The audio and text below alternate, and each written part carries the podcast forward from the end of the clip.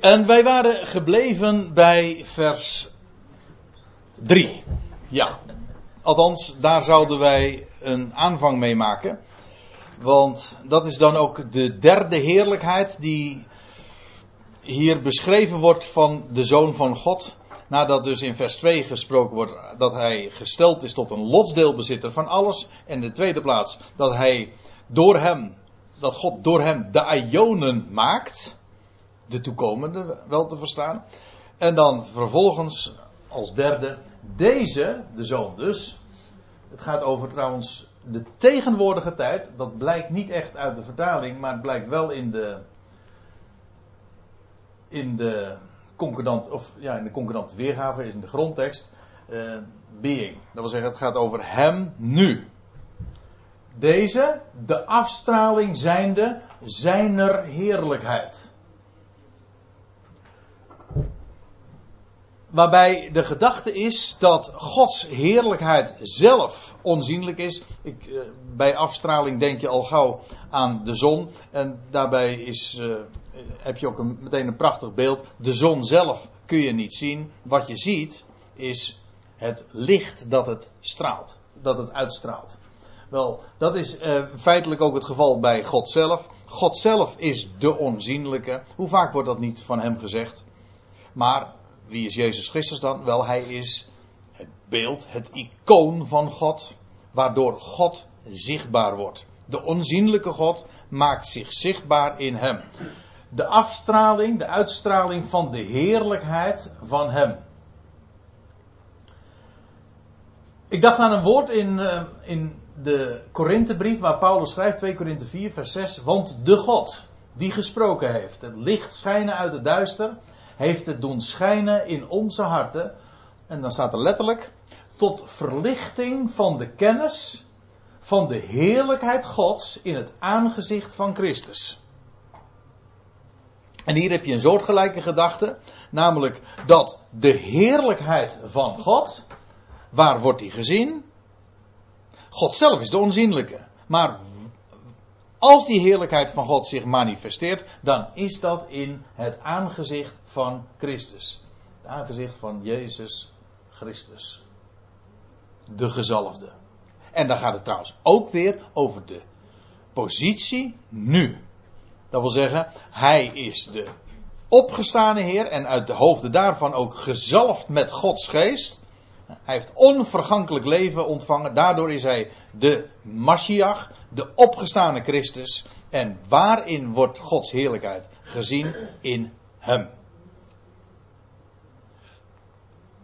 Deze, de afstraling van zijn heerlijkheid, van Gods heerlijkheid dus, en de afdruk van zijn wezen. Het woord afdruk, als je het hier bekijkt, dan herkent ken je, zelfs als je geen Grieks kent, uh, zelfs ons woord karakter nog. Ons woord karakter komt dus uit het Grieks. Een karakter is daarbij een, zoals we dat in onze vertaling ook zien, een, een afdruk. zoals je dat ook hebt met een karakter van, of van een type. Een, een karakter, een, een letter. dat is gewoon een afdruk van een letter. Wel, een karakter. Uh, dat woord wat hier gebruikt, de Concordant Version geeft het weer met het embleem. Het embleem van zijn wezen. Nou, daar, moeten we, daar moet ik er toch even wat over vertellen. Want er staat hier niet de afdruk van zijn wezen. Maar er staat hier letterlijk. Ik heb hier even een weergave van, die je ziet als je het uh, programma ISA activeert. Althans, de versie die ik daarvan in mijn bezit heb. En dan zie je, eh, daar staat in het Grieks het woordje hypostasis, hypostasis. En dat heeft te maken, dat kennen wij nog wel. Althans in iets afgeleide vorm. Ons woord hypothese. En dat hypo, dat is onder. En dat, dat de andere woord is stel, stelling, of in dit geval staan. Onderstaand. Understand. Alleen dat is in het Engels, als je het samenvoegt, weer een heel ander begrip. Vandaar dat het wat verwarrend is. Maar het idee is een, een hypostasis, dat is letterlijk een onderstelling. Dat kennen wij ook. Een onderstelling, dat is een aanname. Vandaar ook de Engelse weergave een assumption. is grappig trouwens. Uh, het woord komt, als ik me niet vergis, een stuk of vijf, zes, zeven keer voor in het Nieuwe Testament. En één of twee keer wordt het ook in de vertaal, door de vertalers weergegeven met aanname.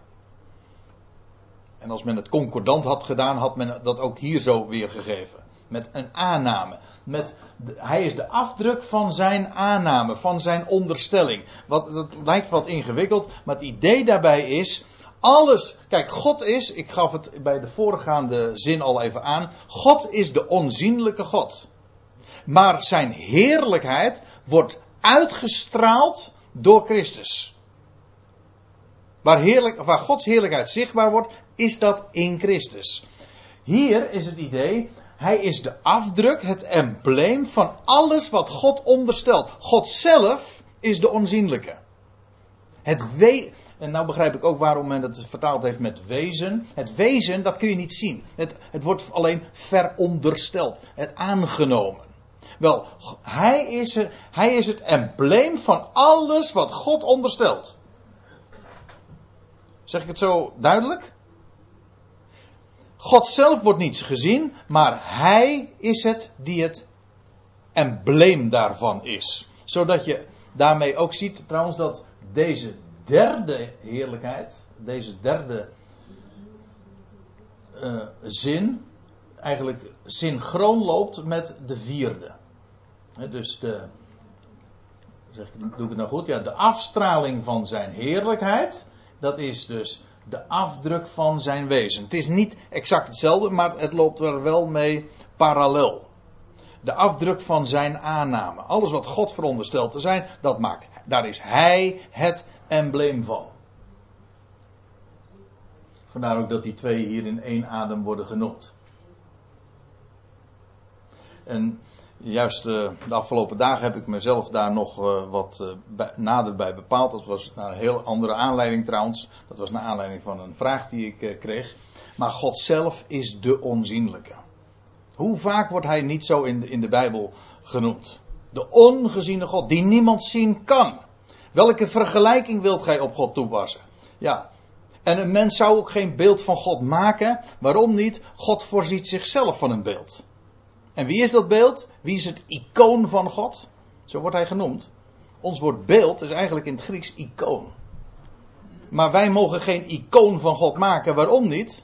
A, dat past ons niet. Dat kunnen wij helemaal niet. En B, God doet het zelf. Hij, hij voorziet zich van een icoon. Iemand door wie hij zich volkomen openbaart. Dat is de zoon van Gods liefde. En hij is het karakter, het embleem van alles wat hij veronderstelt te zijn.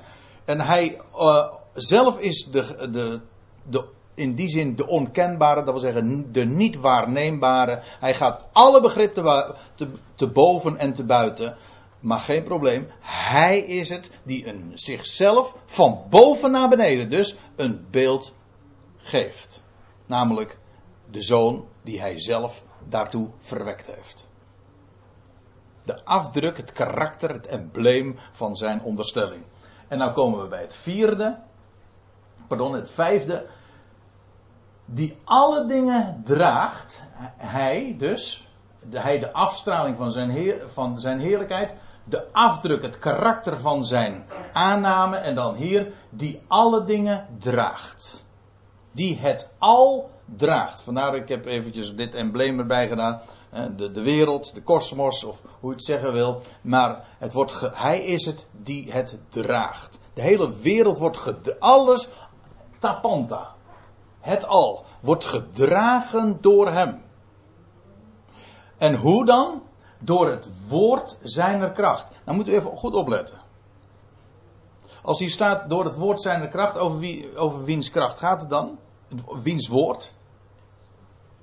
Ja, dan zou je zeggen, uh, tenminste, dat heb ik altijd gedacht, maar dat was niet, nou, niet nauwkeurig lezen. Dat ik het dacht aan het woord van Christus. Het woord van de zoon. Nee, het gaat over het woord van Gods kracht. Kijk, het gaat hier over. Uh, nou, laat ik het even goed lezen. Heeft hij, heeft hij, God, in het laatste dagen tot ons gesproken in de Zoon. Die hij, God, gesteld heeft tot erfgenaam van alle dingen. Die, door wie hij, God, ook de wereld, nee, de Ionen maakt. Deze, de afstraling van zijn heerlijkheid, dat wil zeggen van Gods heerlijkheid. En de afdruk van zijn aanname, van Gods aanname.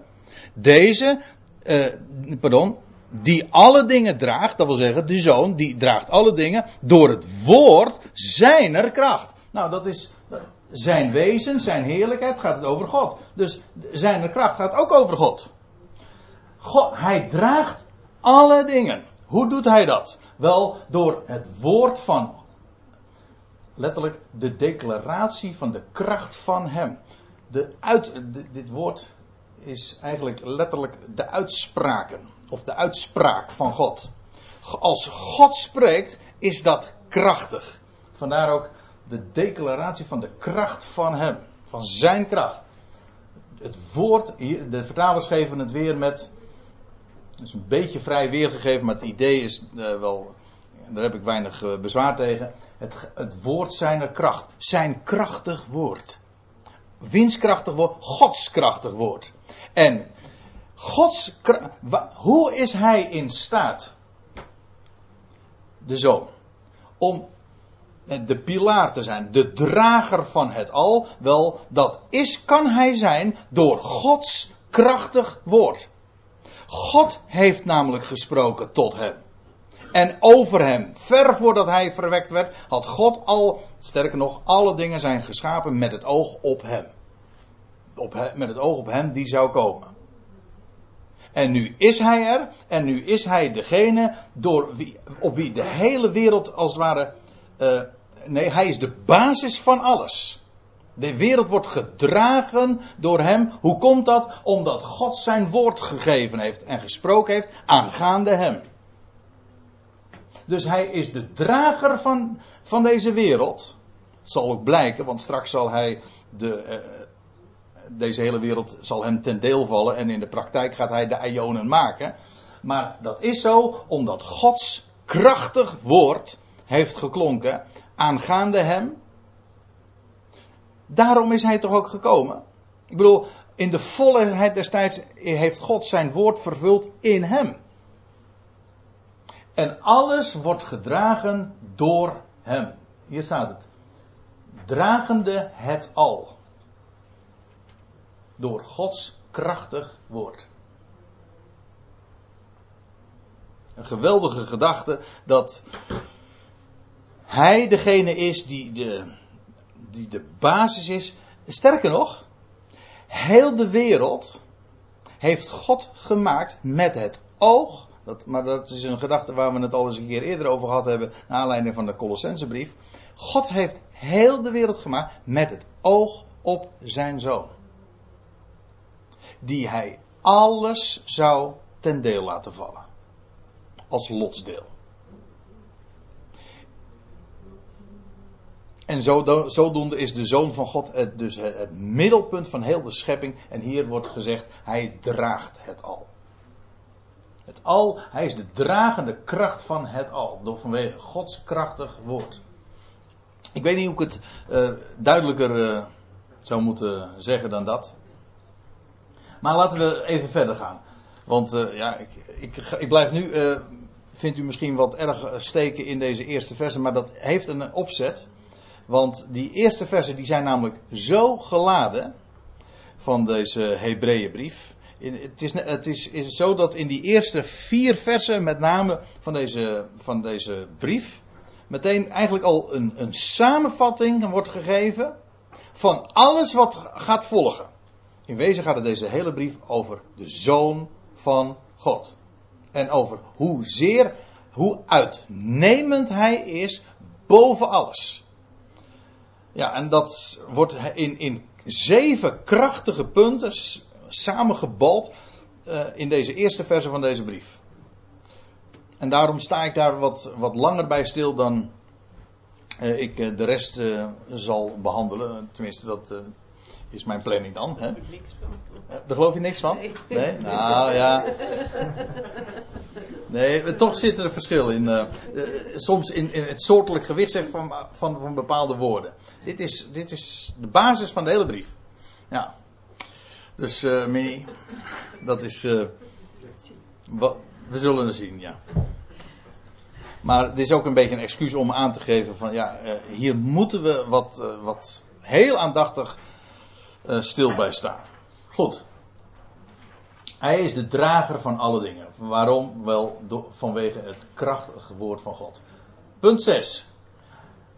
Hij heeft na de reiniging der zonde tot stand gebracht te hebben.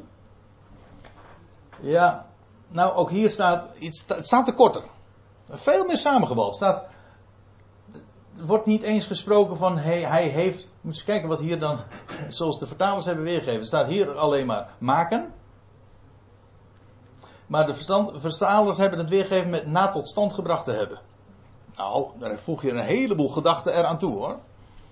Het is namelijk, wat er staat,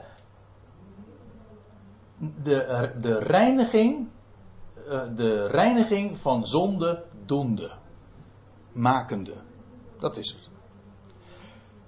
Dit is de zesde heerlijkheid die van hem gegeven wordt is de zoon, alles, alle dingen vallen hem ten deel. Hij is de drager van alle dingen. Nu hier als zesde wordt van hem gezegd, hij is degene die de reiniging van zonde doet.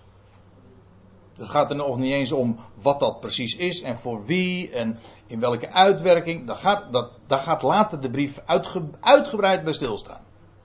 Hier gaat het puur om het punt, hij is het die de reiniging van de zonde tot stand brengt of doet. Ik heb hier een expres een, uh, een embleem, een soort uh, plaatje, een illustratie van een offer uh, erbij gegeven. Want dat is wat in de rest van de brief heel uitgebreid betoogd gaat worden. 9, hoofdstuk 9, hoofdstuk 10. Gaat zo diep in op de, op, op de betekenis van het offer van Christus. Waarbij ik zeg bij deze al. Het offer van Christus. Dat is niet alleen maar zijn sterven. Nee, ik, ik, moet, ik ga laat het nog eventjes sterker zeggen. Het offer van Christus is niet zijn sterven. Het offer van Christus is zijn opstanding. Natuurlijk moest hij sterven. Maar ik, laat ik het dan duidelijk maken aan de hand gewoon van deze illustratie. Aan de hand van een offer. Wat was een offer? Is dat een dier dat je geslacht? Nee.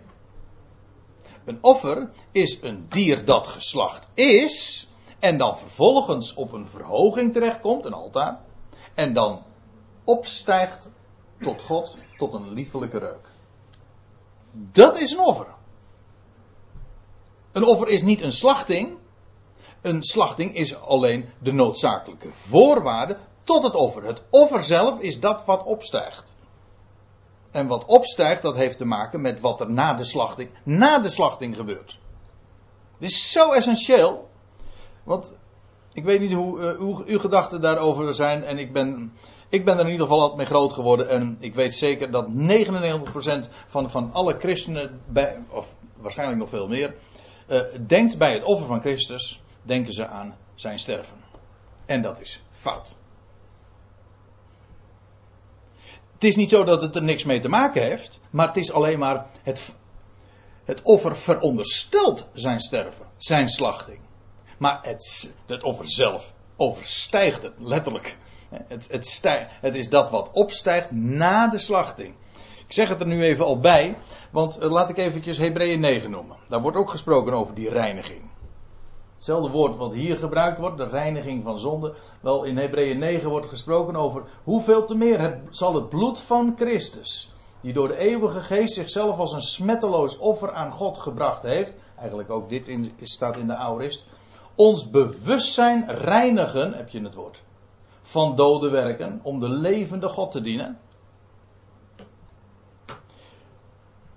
Nou, hier wordt gesproken over wat er gebeurt met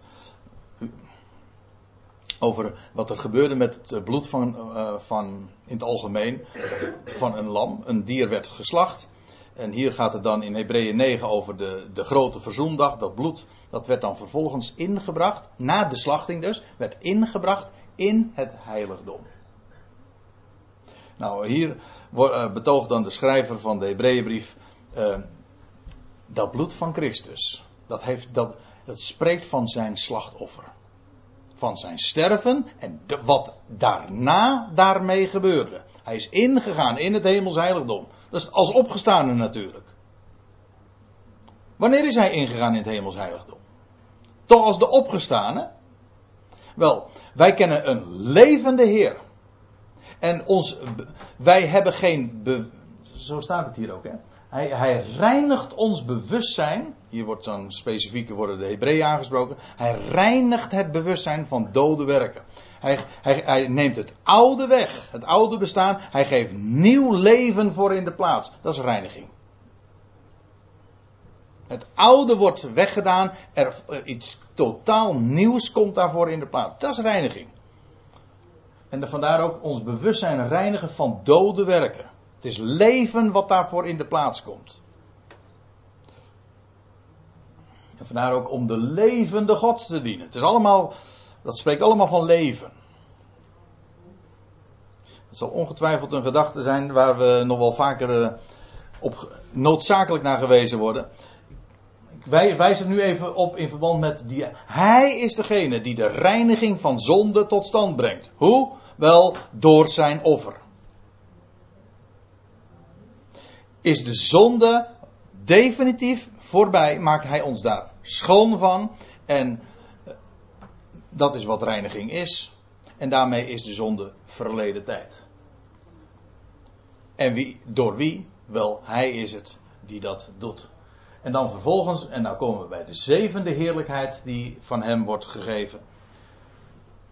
En dat is de afsluitende, maar dat kon je eigenlijk wel zelf ook nagaan.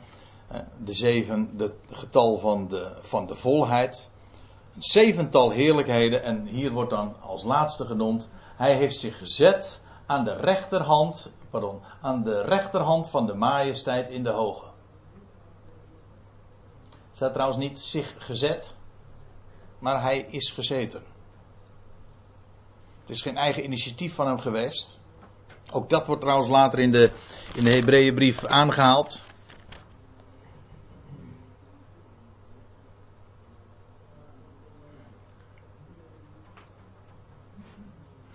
Ja, niemand, Hebreeën 5 vers 4, niemand matigt zichzelf die waardigheid aan. Dan gaat het ook over de plaats die hij nu krijgt. Nee, hij is, die plaats is hem gegeven. Hij, hij heeft zich niet gezet op eigen initiatief, hij is gezeten. Aan de rechterhand van de majesteit in de hoge. Waarbij dat woord is gezeten duidt op rust. Uiteraard. Hè? Zitten is rust. Ja. Die. Ja. Nee, ook dat is trouwens een waarheid die met name in Hebreeën 10 weer uiteen, uh, uh, uiteengezet wordt en toegelicht wordt. Uh, dan, staat, dan, dan zegt de schrijver van de Hebreeënbrief, oh het is zo geweldig. Vertelt hij over de tabernakel. Hij zegt hij, in die, tab, in die tabernakel, daar staan geen stoelen. Wist je dat? In de tabernakel, alles wat daar plaats had, of een plaats moest vinden, dat wordt uitgebreid beschreven. Stoelen waren daar niet.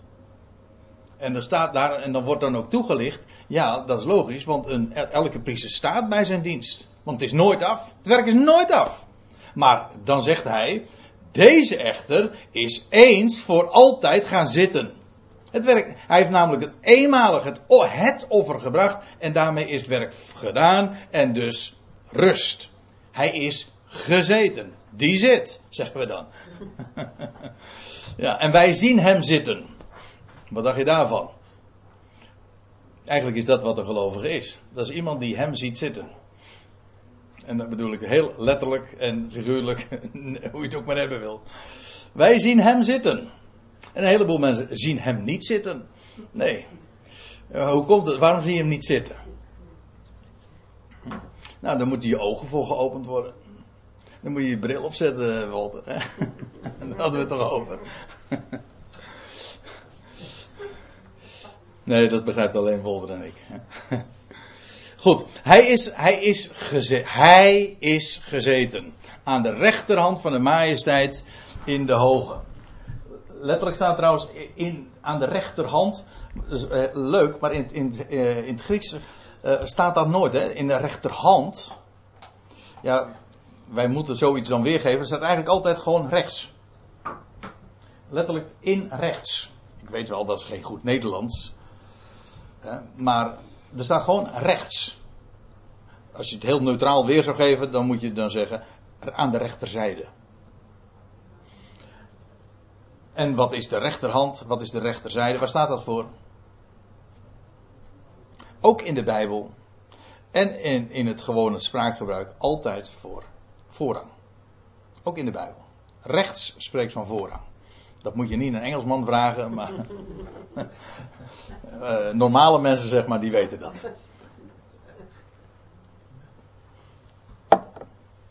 Ja, recht, rechts is, uh, heeft, uh, is een plaats van eer en daarmee ook van voorrang. Zoals trouwens links, laat het de mensen in Den Haag maar niet weten, een beeld is van oneer en vernedering. Dat is een heel mooi onderwerp, maar daar ga ik nu verder niet op in. Het moet bekend zijn, iemands rechterhand, dat is iemand die een positie van eer bekleedt. Of je dat nou letterlijk of figuurlijk neemt, maakt niet uit, maar dat is de betekenis van het begrip. Hij is gezeten, dat is rust, in de recht, rechts, dat is voorrang, dat is een positie van eer die hem is toegekend, en dan van de majesteit in hoogten. Ja, let op in de meervoud. Van de majesteit in hoogten. En dan moeten we eventjes doorbladeren in deze brief. Dan moet je wel even bladeren naar hoofdstuk 8 vers 1. Daar lees je. En daar gaat Paulus, ik noem hem maar even zo, uh, samenvatten. Dat is trouwens een van de. Als je de brief wil onderverdelen, dan begint hier echt iets, iets nieuws in de brief. Hij begint dan met een samenvatting. De hoofdzaak van ons onderwerp is. Inmiddels zijn er dus al heel wat hoofdstukken gepasseerd. De hoofdzaak van ons onderwerp is dat wij zulk een hoge priester hebben, die gezeten is aan ter rechterzijde, hier staat trouwens ook weer, in, is, is gezeten, rechts, en dan staat erbij, van de troon der majesteit in de hemelen. Dan weet je meteen wat uh, deze uitdrukking betekent, want hier, zei, hier werd gezegd in Hebreeën 1 vers 3, uh, is gezeten aan de rechts van de majesteit. Welke majesteit? Hm, het lijkt me niet zo moeilijk. Maar dan vervolgens in den hoge, of letterlijk in hoogten. Hoogten, welke hoogten? Nou, blader even door en het antwoord wordt je zo, krijg je zo op een presenteerblaadje aangediend. Want daar staat er, hij is, hij gezeten ter rechterzijde van de troon der majesteit. Dus van de majesteit, dat staat uiteraard voor de troon, maar dat lijkt mij nogal wiedes. De majesteit, dat is immers de koning. En bovendien, wat zijn die hoogten dan? Nou, dat zijn de hemelen. Welke hemelen er ook zijn. Want ze zijn er in meervoud. Ja, hoeveel, dat is nog een verhaal apart. Maar in ieder geval drie. Ja. Van de hemelen. In hoogten. De hoogte is de hemelen. Maar hij is daar gezeten aan de troon. Van de troon der majesteit. Waarbij het idee hier al is. Dat die hoge priester waar, hiervan, waar hier sprake van is. Dat is niet alleen maar een hoge priester. Maar ook een koning. Want hij is gezeten. Wij hebben een hoge priester, maar hij is gezeten ter rechterzijde en in voorrang van de troon der majesteit in de hemelen. Een priester die op een troon zit.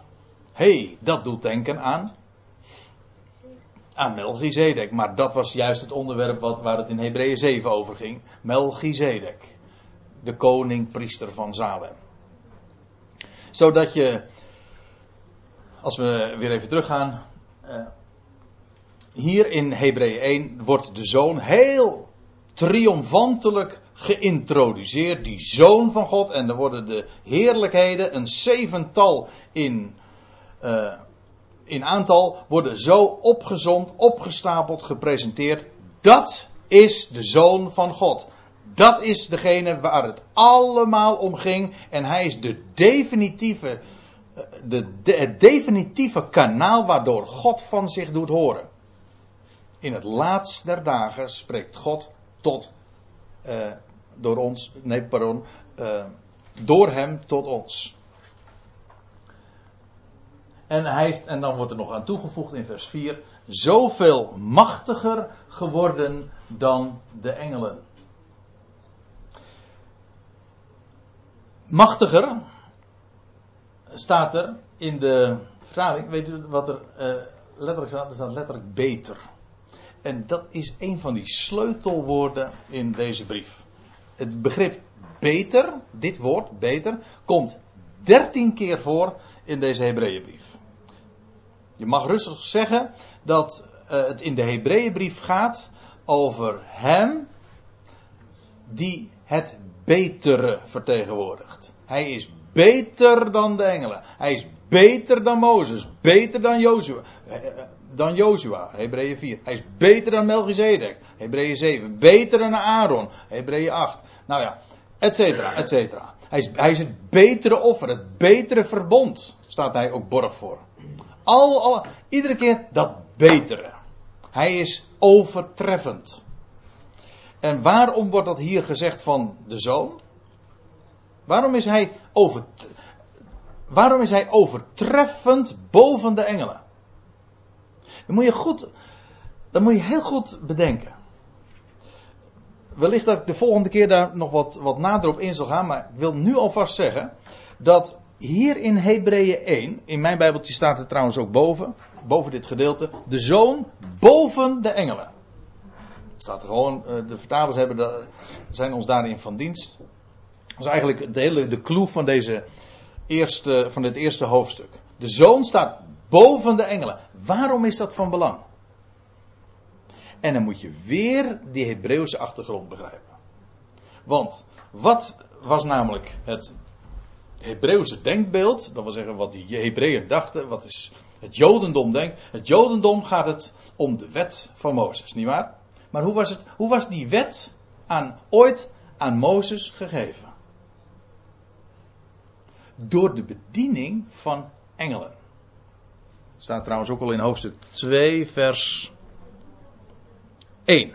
Maar ook in het Nieuwe Testament, Stefanus wijst erop, Paulus wijst er eh, in Galaten 3 op, maar hier in hoofdstuk 2, vers 1 zegt hij: Want indien het woord door bemiddeling van engelen gesproken van kracht is gebleken, enzovoorts. Daar gaat het over die wet die is door engelen besteld aan Mozes op de berg Sinai. God heeft dat gedaan door middel van engelen. Dus feitelijk die hele, dat hele oude verbond, dat, die wet van Mozes, dat was een woord van dat door bemiddeling van engelen aan Israël gegeven was. Maar nu heeft God niet gesproken door middel van engelen. God spreekt door de zoon. En die zoon is zoveel meer dan wie dan ook van de engelen. En dat is waar het in Hebreeën 1 over gaat. En daar zullen we het de volgende keer ook uh, over hebben. Maar laat ik u dan eerst al eventjes een opstapje daarvoor geven. Om uh, een soort van uh, smaakmaker. Om daarmee ook meteen de toon te zetten. Want wat, wat wordt er dan gezegd? Hij is zoveel beter geworden hij is zoveel beter wordende dan de engelen. Als hij uitnemender naam boven hen als lotsdeel ontvangen heeft of ontvangt.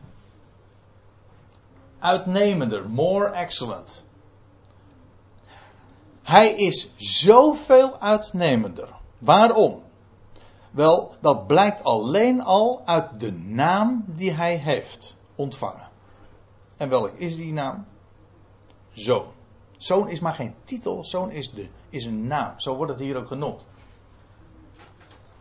Die naam van de zoon is zoveel uitnemender dan engelen. Engelen zijn slechts. Het woord engel betekent gewoon een boodschapper. Maar de zoon, hij, aan hem valt alles ten deel.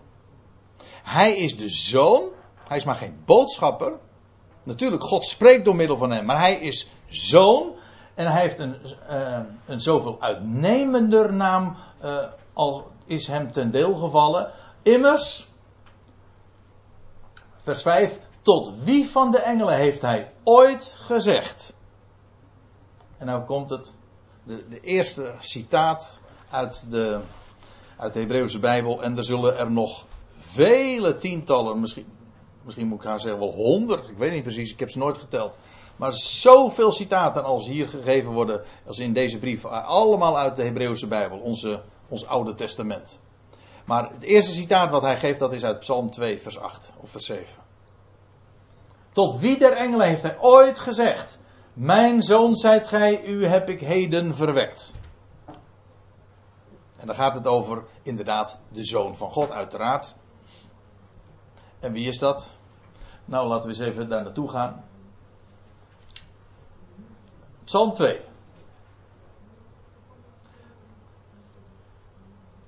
Is eh, een, ook trouwens een geweldige profetische psalm.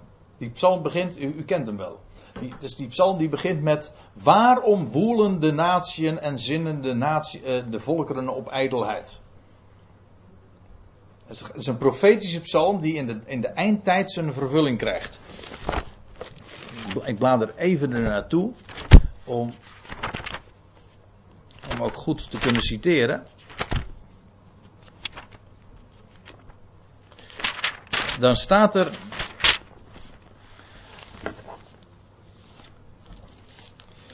dat de, de, vers 2. De koningen der aarde scharen zich in slagorde en de machthebbers spannen samen tegen de Heer en tegen zijn gezalfde. Staat in het Hebreeuws gewoon zijn Mashiach. Zijn Messias. De Christus dus. Laat ons hun banden verscheuren en hun touwen van ons werpen. Hier gaat het, gaat het over het moment dat in de nabije toekomst uh, vervuld zal worden. Namelijk dat alle volkeren ten strijde zullen trekken tegen Jeruzalem. En dan staat erbij, die in de hemel zetelt, die lacht. De Heere spot met hem. En dan spreekt hij tot hen in zijn toren en verschrikt hen met zijn gramschap. En dan volgt het antwoord in vers 6. Ik heb immers mijn koning gesteld over Zion, mijn heilige berg. En dan volgt dit citaat uit van vers 7. Ik wil gewagen van het besluit des Heren. Hij sprak tot mij, tot, tot de Messias. Mijn zoon zijt gij, ik heb u heden verwekt. En dan, wordt er, en dan zegt God tegen hem: Vraag mij, en ik zal volkeren geven tot uw erfdeel, tot uw lotsdeel. En de einde der aarde tot uw bezit. Dit is zo'n duidelijke messiaanse psalm, letterlijk, want het gaat over de Mashiach. De, de koning, de, degene die door God gesteld is tot koning over Zion. Wereldwijd zelfs. Maar wie is die Messias? Wel, dat is wat hier gezegd wordt. Die Messias is niemand minder dan de Zoon van God. God zelf verwekt hem. Dat is wat er staat. Mijn zoon zijt gij, ik heb u heden verwekt. Waar slaat dat heden op? Ja. Nou, zullen we die vraag nou parkeren tot een volgende keer, want dat is, een, uh, dat is nog weer een heel mooi, mooi verhaal apart.